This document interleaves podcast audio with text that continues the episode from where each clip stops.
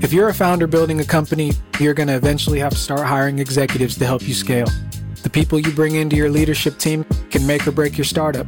I'm Nigel Robinson with Build Talent, and in each episode, we'll be speaking with a founder or expert as we discuss the art and science of hiring leaders, why it matters, and how you can keep up.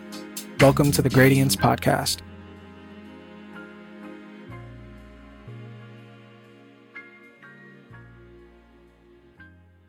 Hey, everybody, welcome back to the Gradience Podcast. Today, I am joined by Matt Birnbaum. Not a lot of people that are as experienced in tech recruiting as this man. He joins us from uh, Pear VC, where he's now head of talent. But prior to that, he was the head of talent acquisition at Instacart for four years and scaled that company from 300 to 3,000. Prior to that, he ran his own recruiting firm where he consulted and partnered with over 25 growth startups that we know, like Stripe, Thumbtack, Plaid, Benchling, and then prior to that, also led recruiting for Wildfire Interactive, where he grew that company up to 500 before it was acquired by Google. And uh, he has come to share all of his opinions and uh, his experience with us today. So thank you for coming on, Matt. Awesome. Thank you, Nigel. Excited to chat with you here, bud. Good. Well, so let's start at where you're at today. You've had a lot of startup experience, scaling experience, high growth experience, now jumping into VC. What's kind of your charter there and how are you thinking about it? you know, still creating it a bit as we go along, but coming to to really hopefully build something that feels a little bit different than kind of what exists in VC. I think one of the things that I am most excited about is really diving deep into the weeds again with a lot of our founders. At Pear, we are a seed stage firm. So all of our focus is very, very early stage. So really being a key part of helping shape some of these businesses just pumped to get back into the weeds there. What are we doing here and what have I been asked to do? So, what we're really trying to build is what I feel is a VC talent function that can get at the heart of what our founders need. And at seed stage, it's pretty simple. Founders are at a point where they're very early in product and business direction. They've taken usually a check. And with that check, that purpose is to really build what that next step in their growth is. It's our job to really help enable that success through talent. And so, what that means is two things. And this is really my charter. We actually want to be in a position where we can make a handful of critical hires for each and every one of our seed investments. And two, we want to make sure that we're putting these companies in a very, very strong position as they continue to hire in the future Obviously, we're not going to be able to make every single hire for them. That's not the goal. That's not the muscle we want to help them build. But we do want to be in a position where we're putting a lot of those fundamentals in place that will allow them to be equally as successful when we are less hands on from a hiring perspective. So the charter is both to make hires directly and enable future hiring to happen effectively. And I feel that's very much in line with the value prop that these founders are looking for. That, frankly, for every VC that in an ideal world, every VC would be able to provide that, but for various reasons, uh, most VCs don't. Yeah, and I think that's something that we can dive into. But I guess at the seed stage, are these companies that are typically within call it zero to fifty employees, or is it even lower than that? Oftentimes. Yeah, good question. Much, much, much smaller. It'll vary a bit. So some of the things that are interesting to note is that some of our investments are actually international. And what we've noticed is that internationally, these companies tend to have a, a, bit more traction across the board when it comes to kind of them being at a seed stage or how they're defining seed. And so oftentimes that means these are like 10 to 20 person companies that are really looking for kind of that next step of growth that might be more analogous to somebody raising a, a A in, in the Valley, for example. Most of the companies we're partnering with are two to five people. And so the hires that we're looking to make for them, we feel are truly critical in kind of their ability to take that next step. We're talking first engineer at times, we're talking somebody that's going to shape the product strategy, somebody that's key to operations. A lot of these companies aren't even at a point where we're talking about go to market or anything like that. Right. So when we think about really the biggest single lever that we can really uh, pull to accelerate a company's growth, it is in those first critical hires. It's probably analogous to later stage company bringing in a, a first seasoned exec, right? Like that's how impactful these hires are. We're just doing it at the ground floor where like you need somebody to actually be hands on and build that product for the very, very first time. And how does that engagement typically work? Is it like one of your portfolio companies comes to you, hey, I need this critical hire? Or is it more you sit down and you're trying to figure out, walk them through the idea maze of what the next critical hire is? Yeah. So I'm going to speak honestly in hypotheticals right now because it's a, a, team of one, just me. And I think the goal is to be in a position where coming out of this year, we're a team of four or five. But what we're building towards is as soon as you sign that check, one of the very first things you do is you sit down with me and my team. And the idea is that you may already have an idea of who you want to hire and what you need. You may not. But as part of that first step, we're going to sit down with you and understand the company vision, the product roadmap, and what you need to get there. And we're really going to help shape that entire journey around what do the next five to 10 hires look like for you? What is the right way to prioritize those hires? meaning which should come before and which should come after one another. What is the right profile? What are the right ways to get these people in the door and everything kind of that's going to be involved in hiring these folks? And so we're really sitting down and seeing ourselves as kind of a strategic kind of resource to help with not just like hire me this front end engineer or hire me this full stack or back end or AI ML engineer. The, the goal is to really be part of that creation process around helping these founders truly understand okay, what is the best talent or what is the best approach to talent and how are we going to get there? We're the goal is to be very, very involved from as soon as kind of that, that check is signed.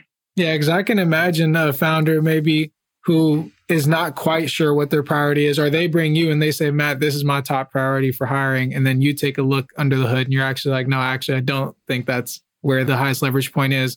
What I guess where do you start in your thinking? You know, you've been through a few growth companies, you've helped uh, countless founders kind of figure this talent piece of their business or of their job function out. Like, where do you even start when you're thinking about that? In terms of how we're going to build it within the VC or specific to the conversation we're having with founders? In conversations you're having with founders, like when you sit down, like how do you start to even dive into their thinking? Yeah, good question. So I think this is where kind of the recruiter in me comes out and I got my start in sales and like way back in the day. And one of the first things I always was told was to ask questions and listen. And I think it's very similar. I think the goal that I have going into any conversation with my founders is really understanding their current state and their current approach and really taking it from there. Sometimes you'll be in conversations and the founder knows what they need or they know what the hurdle is. And it's really my job to just connect the pieces and keep things moving forward. Other times it's a lot more than that. It's really to be the one that's actually asking the questions, to do the digging, to identify the issues, and then create the path forward. I love that part of the job most, really being able to uncover kind of where a company is, where things are going well, and potentially where there are opportunities for improvement. And then really being kind of side by side with the founder, using that knowledge of what they're doing and what's working to carve that path forward. I think one of the things that it's really easy to fall into a trap of is being super prescriptive with kind of what advice you give founders. I think one of the things a lot of the VCs have to do specifically in talent is find ways to create blueprints that they can really, or playbooks that they can say, hey, founder, you're here, reference this, this will get you to the next step. Like, I get why that's important for the VC, right? They need to figure out how do you support X amount of companies at scale. And the only way you can do that is or one of the ways to do that is to operationalize that in a way where you can not spend five to 10 hours with the founder, but do it in 30 minutes or an hour with a playbook. But if I'm being honest, like I have learned in my career that like it is hiring isn't a one size fits all model. And I think the people that are best at this job are ones that can go in quickly, understand current state, understand the core issue, and then map a path forward using that information around what that specific company needs. There are, of course, certain things that hold true at any company across recruiting, talent, you name it.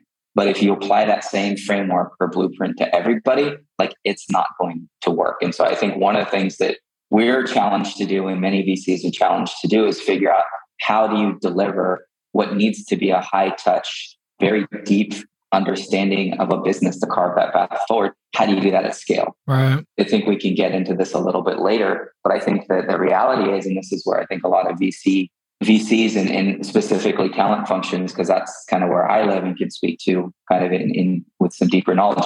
That's where I think a lot of the, these firms fail is they're trying to do too much with too little. And so what you do instead is you create kind of shortcuts or scalable paths to get there.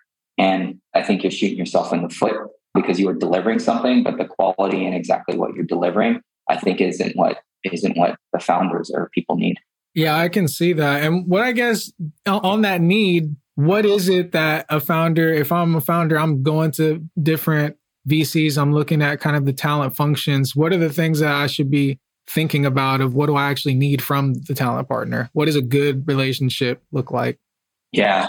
I mean, I want to keep this kind of the framing of this as positive as I, I possibly can, but I think it's important as a founder, if you're doing your diligence, to understand the incentive and or motivator for having a talent function or by extension of that a platform team right?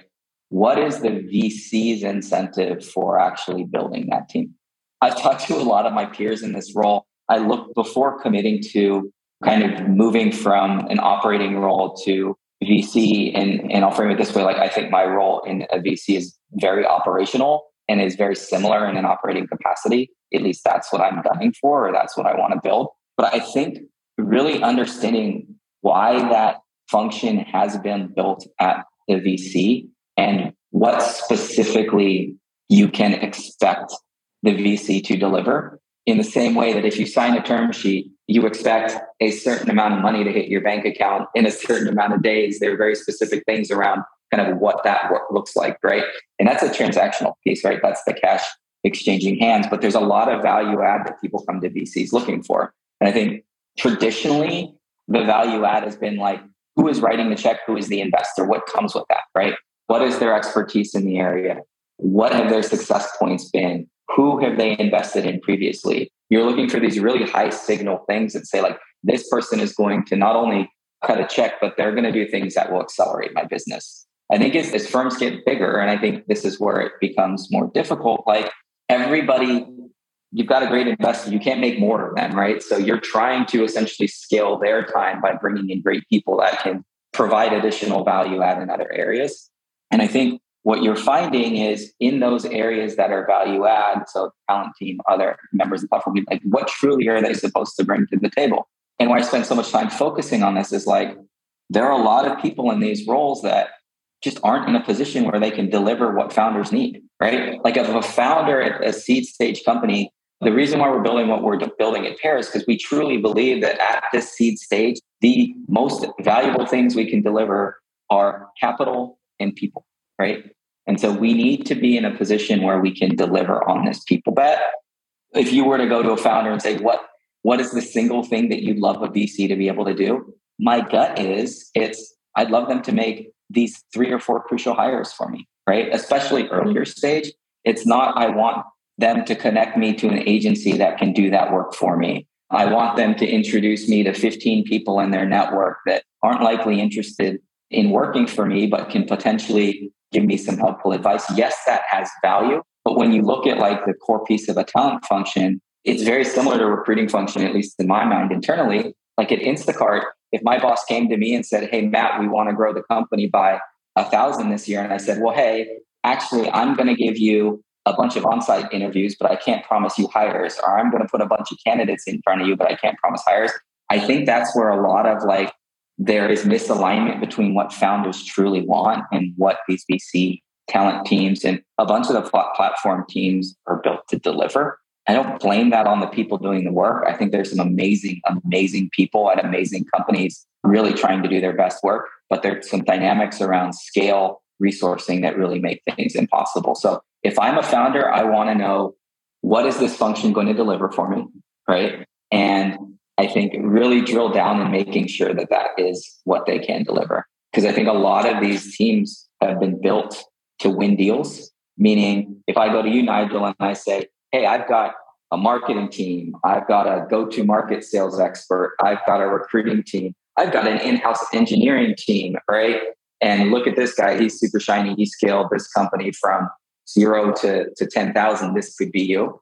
That's great and all. Like leverage that expertise. But at the end of the day, if that same group has to support 200 other portfolio companies, like you're not going to get what you need from them. Right. Yeah. And so I think that's where, like, as founders, you truly need to understand, like, what is the value that is going to be provided to you? And frankly, what is that underlying incentive of why this team is being created? And I don't think anybody's going to tell you that, hey, this is a marketing function we built to win deals. Right. Like, yeah. Nobody's going to come out and say that. But I think as a founder, and I think founders are smart enough to ask a couple additional questions, not take things just at face value to really get a sense of what cannot be done. Because the frustrating thing for me in this role, and what I hope to be able to like find a way to solve for at Pear is the consistent feedback I'm getting from founders that I've talked to that have worked with talent teams before is like they want a very specific deliverable and value from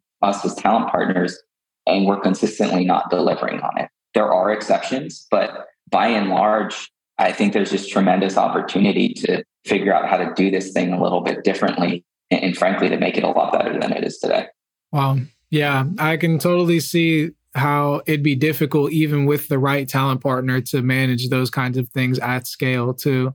And you've been the first recruiter, you've been the third party recruiter, now you're the VC talent partner recruiter. And obviously as a founder, you want to leverage all the resources available to you. I guess how should founders think about this spectrum of talent resourcing? Like yeah. Do you have kind of thoughts around like when do you bring in the first recruiter or how should they think about the third party services versus in house? And to me, it's all a, it's a little bit of a math equation, but it can also be kind of the, this type of math where you're kind of using your get best guesses. But for me, it's all ROI.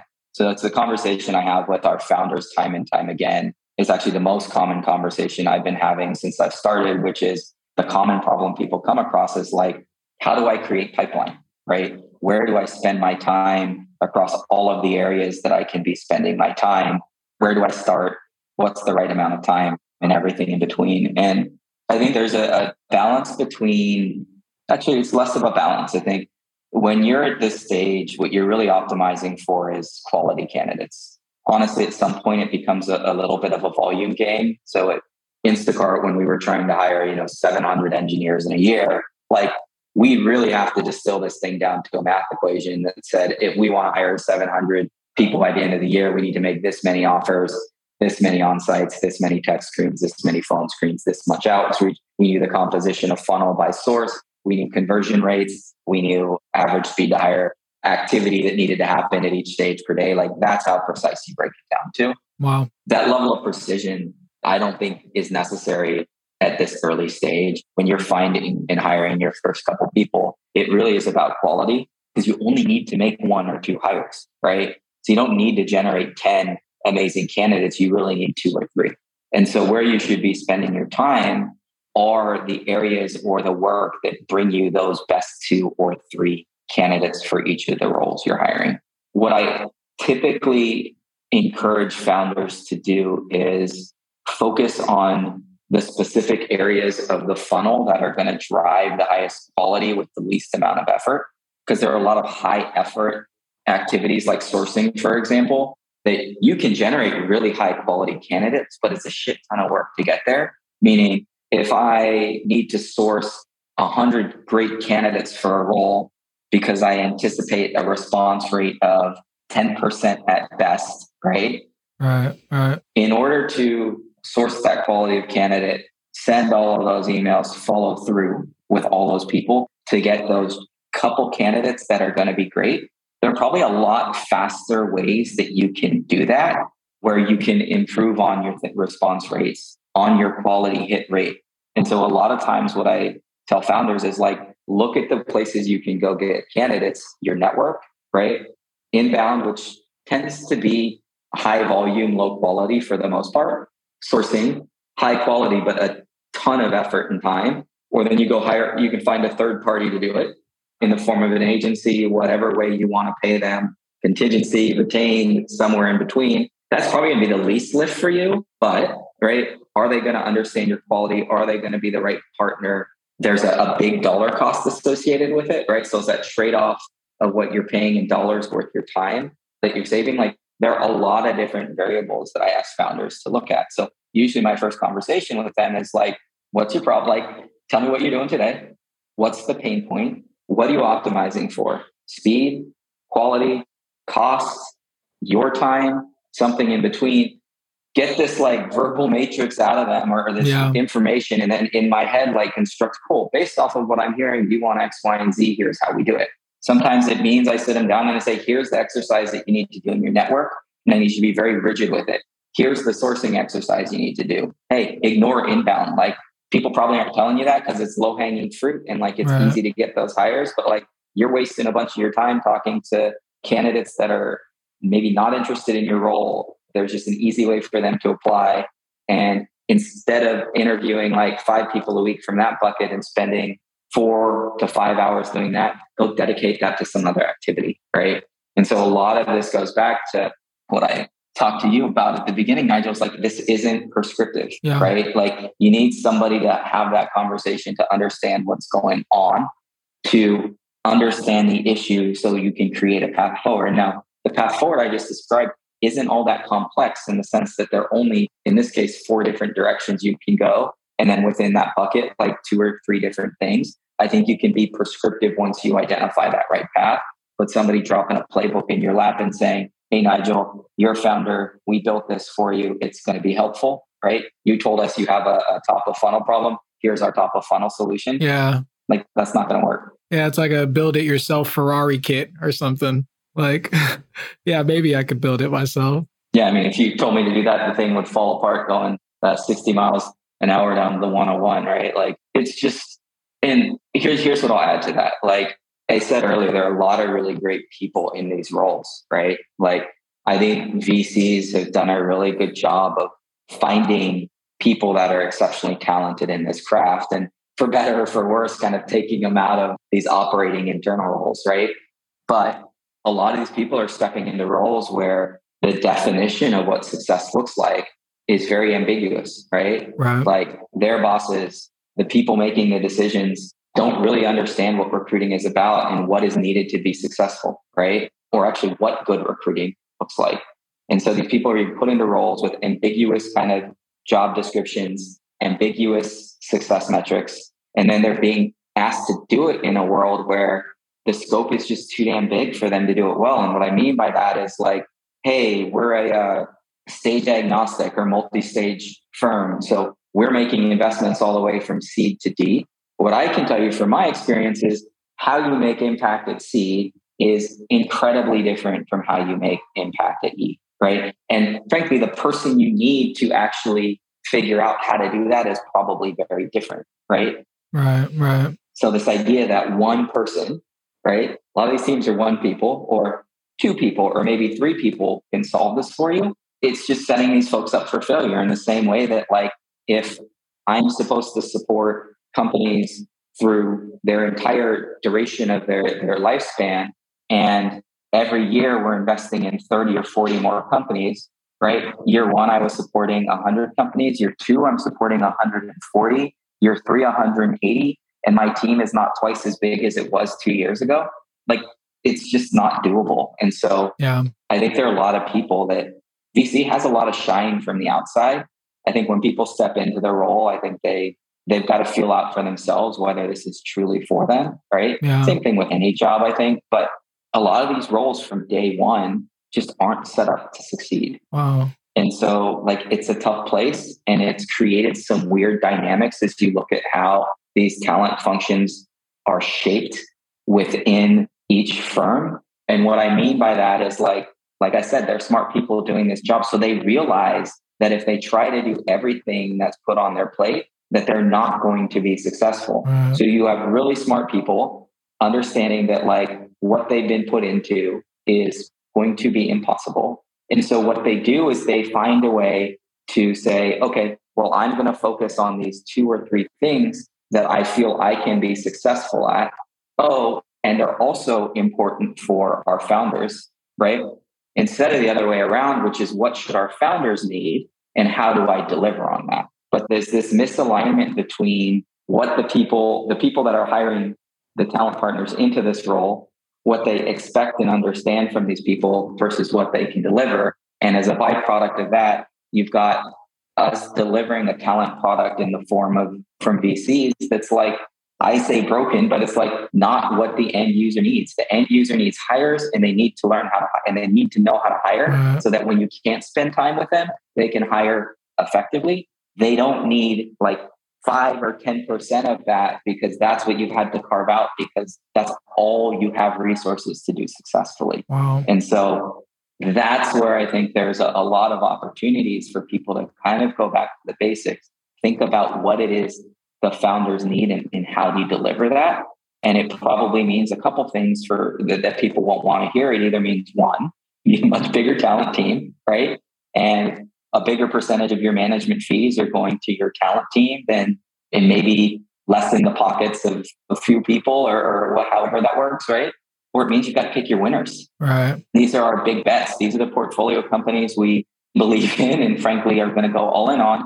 But that's very, very shitty if you flip it on its head for the founders, because what you're going to hear as a founder is like, you're not one of the five companies we're betting on this year, so you're not going to get help. Yeah. And the very reason I came to you in the first place is because you promised me you'd give me that help, right? And so, right, right. This thing is layered, it's complex, but if you drill down into how it works and how these incentives align, it makes sense, right? Yeah. So I'm wondering what the future of this stuff looks like. I mean, with the market the way it is, we're seeing a lot of VCs pull back from growth stage investing. Seed stage is is humming. At the seed stage, just like it really at all stages, hiring is a critical business function. And you know, I know a lot of talent partners at VCs that are all hiring right now, trying to build out their teams to take this onslaught of uh, of like founder problems coming down the pipe.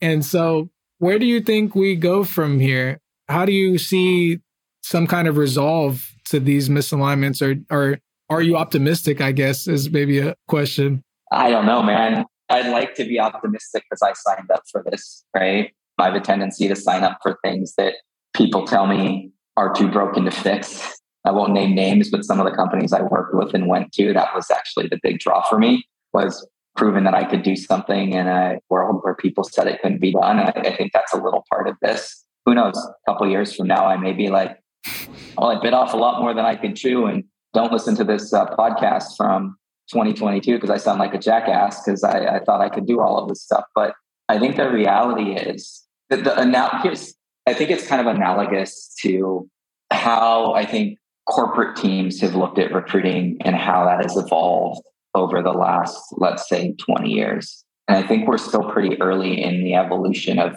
how VCs are approaching talent. But when I started in recruiting, like not a glamorous function, right? Back office, subsection of HR, like not empowered, like order taker, yeah. and cost cost center burning money that like no one likes to look at the P&L, right?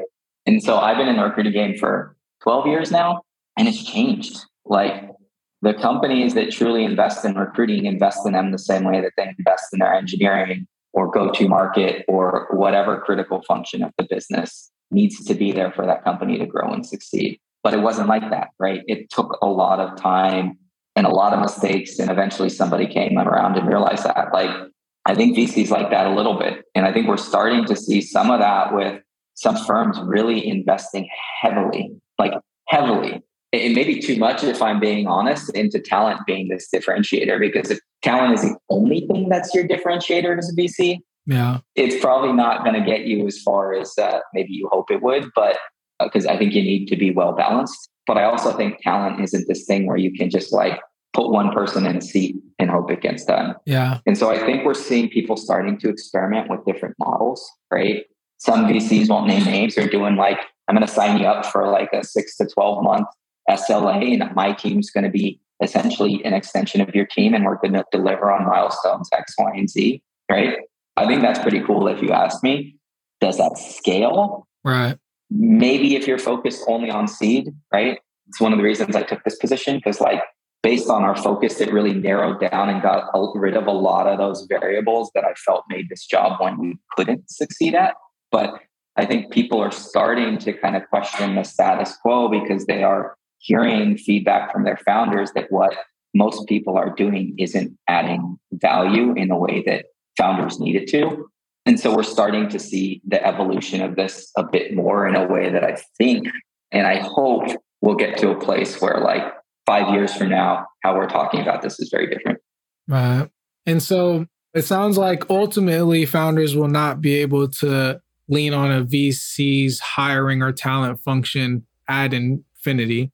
Eventually, you have to bring in your own talent person. I guess as we're getting to the back end of this, what are some questions or some ways that founders should be thinking about their first talent hire? And, and maybe you have opinions too on when or what are the conditions under which you need to bring in that first person? I think the when is probably the easier of those two questions to to to answer. And once again, I'll say it's a math equation, right? You understand that you need to make X amount of hires per year, right? With whatever setup you have today, which is probably largely leadership, usually the founders doing the majority of the recruiting, are you going to be able to hit your goals with that approach? And or does it make sense if you're spending like 50% of your time doing top of the funnel hiring activities, like, is that where you should be spending your time? You hear a lot of people say, like, founders should be spending at least X percentage of their time on recruiting. I agree 100%. Earlier stage, probably at all stages of the funnel.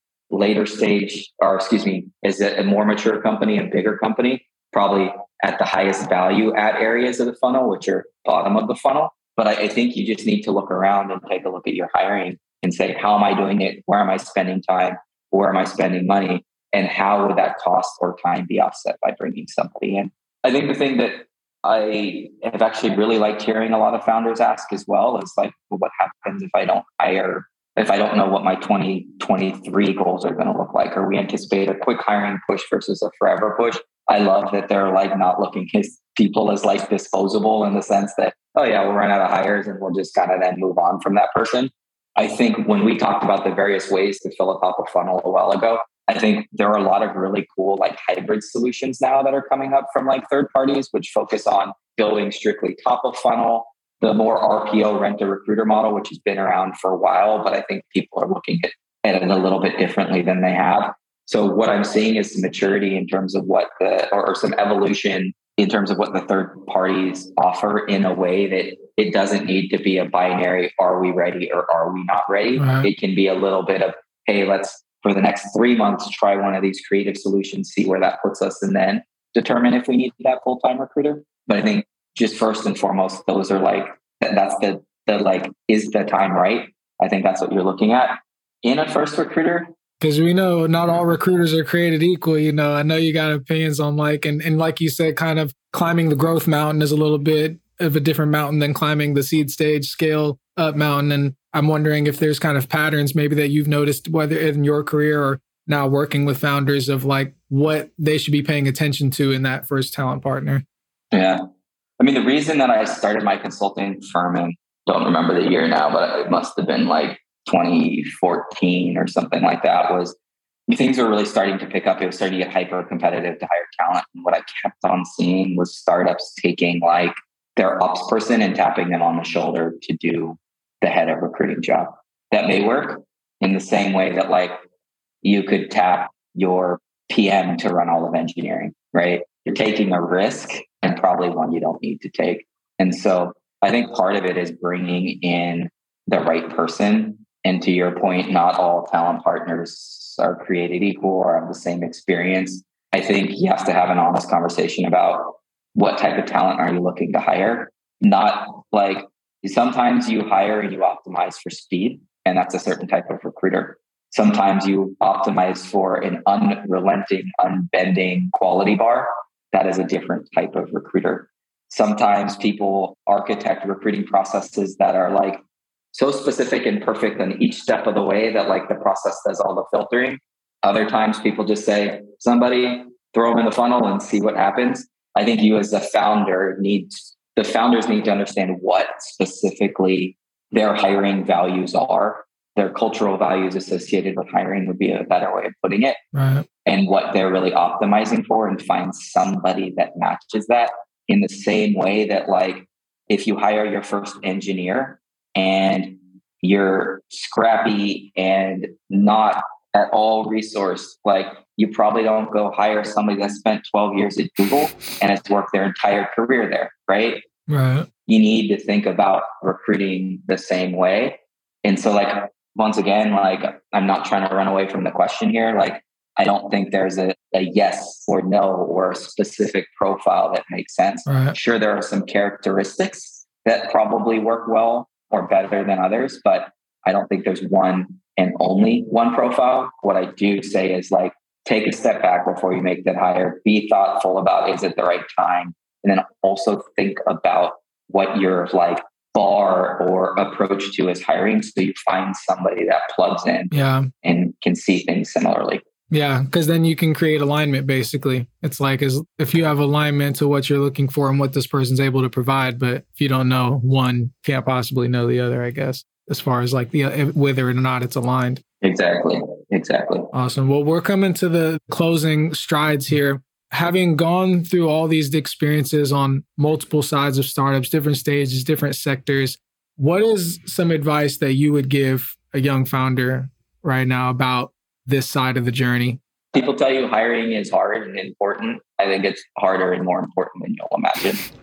I know that's not like go get them, but like it is, you know, or super rah rah, but it's true. Like we are in a, a very competitive environment for talent. Yes, there's some things going on in the market that I think are level setting things a bit, but like it's never going to be easy. And so the way that I think founders should approach this is the same way that they approach every other aspect of their business that they view as critical, right? Have a plan, follow that plan, iterate on that plan, make sure you have the right people accountable for the different aspects of this. I think far too often what I see is hiring isn't thought of until something is breaking because you don't have enough people and you're already six months behind where you need to be if you feel that pain, right? Yeah. And so the way you avoid that is you think of and you build hiring into your company's strategic vision and approach in the same way that you're thinking of your product path your path to profitability, all of these things that you hear all the time as being key things founders need to focus on. You've got to get hiring up there in the exact same way, or you're going to find yourself behind. When you find yourself behind, the only way you catch up is you take shortcuts or you get desperate, mm. and that's going to put you in a deeper hole. Yeah. Don't let it be an afterthought. Make talent and the process of acquiring that talent front and center critical piece of the business. Yeah, you got it.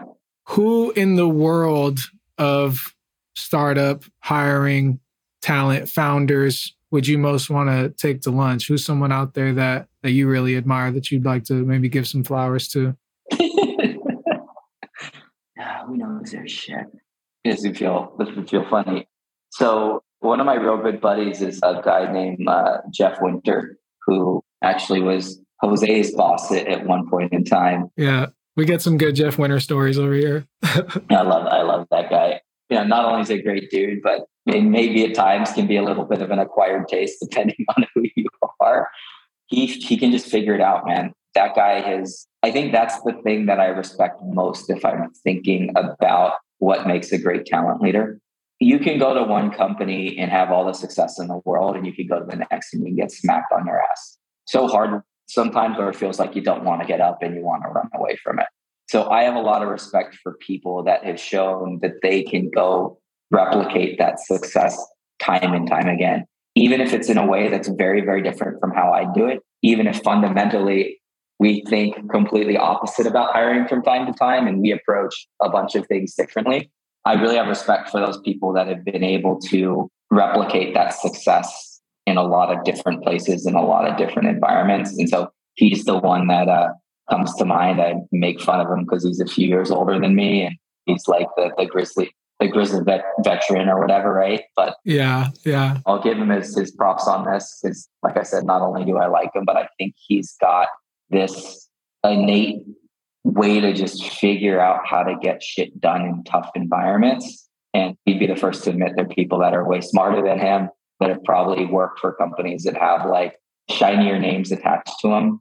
With that said, almost everywhere he's gone, he's figured it out. And so, like, that's kind of what I orient against is those people that are just really, really good at what they do and can do it anywhere. Yeah, can't argue with his results. Yeah. And then, final question: What is a, a book or podcast that you're reading or listening to right now that that's really hit for you? It's a little weird, but I um, not weird, just a little off topic. So there's this I can't even remember the guy's name.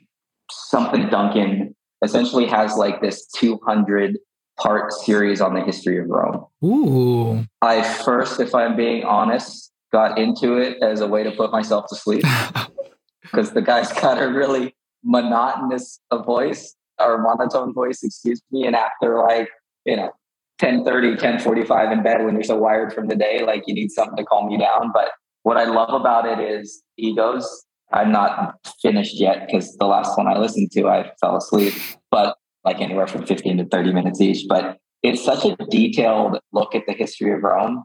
I've just always been fascinated by Rome, Roman history, all of that stuff. That I don't know, man. It just it's just something that I can turn to, and it's like right next to me every night, like my pillow, my wife. And it's become such just a mainstay. That's what I do. I'm not a big like uh, reading up on the industry type guy, like right. here's this guy or this woman knows everything about recruiting. I kind of use my reading and time as a way to get away from everything on a day to day basis. And so that's kind of where I've spent a, a, good amount of time over the last, I don't know, few months, almost year at this point, to be honest, actually. I'm a huge history buff, so I'm about it. What was uh, what you said? The last name was Duncan, or is that his first name? Duncan, and it's the, the history of Rome. There are a lot of other ones that have like tried to copy it. I tried to listen to some other ones. They're yeah. not even close, but yeah, if you just pull it up on Spotify or something, you'll see it. And you learn all this weird, obscure stuff about all these people that you would have never heard of. Yeah, that's awesome. There's a if you're also into history, I don't know, you probably maybe be familiar already, but Dan Carlin's Hardcore History. Yeah. So good. So good. No, that is like that's amazing. Yeah. It makes it exciting, right? I wish they yeah. taught us history like that in grade school because that was not one of the subjects that I uh, enjoyed because it was never as exciting as hardcore history. Yeah, absolutely. Well, look, Matt, I really appreciate you joining us. I feel like we got a lot out of this, and I hope any of the founders or business partners that are listening got as got as much. Yeah, we'll have to do a round two sometime. Appreciate you again for coming on. Yeah, appreciate it. Thanks, Nigel. All right. Cheers. The Gradience is brought to you by Build Talent. To find out more about us, head to buildtalent.io and make sure to search for The Gradience in Apple Podcasts, Google Podcasts, Spotify, or anywhere else podcasts are found. Click follow so you don't miss out on any future episodes. And on behalf of everyone here at Build, thanks for listening.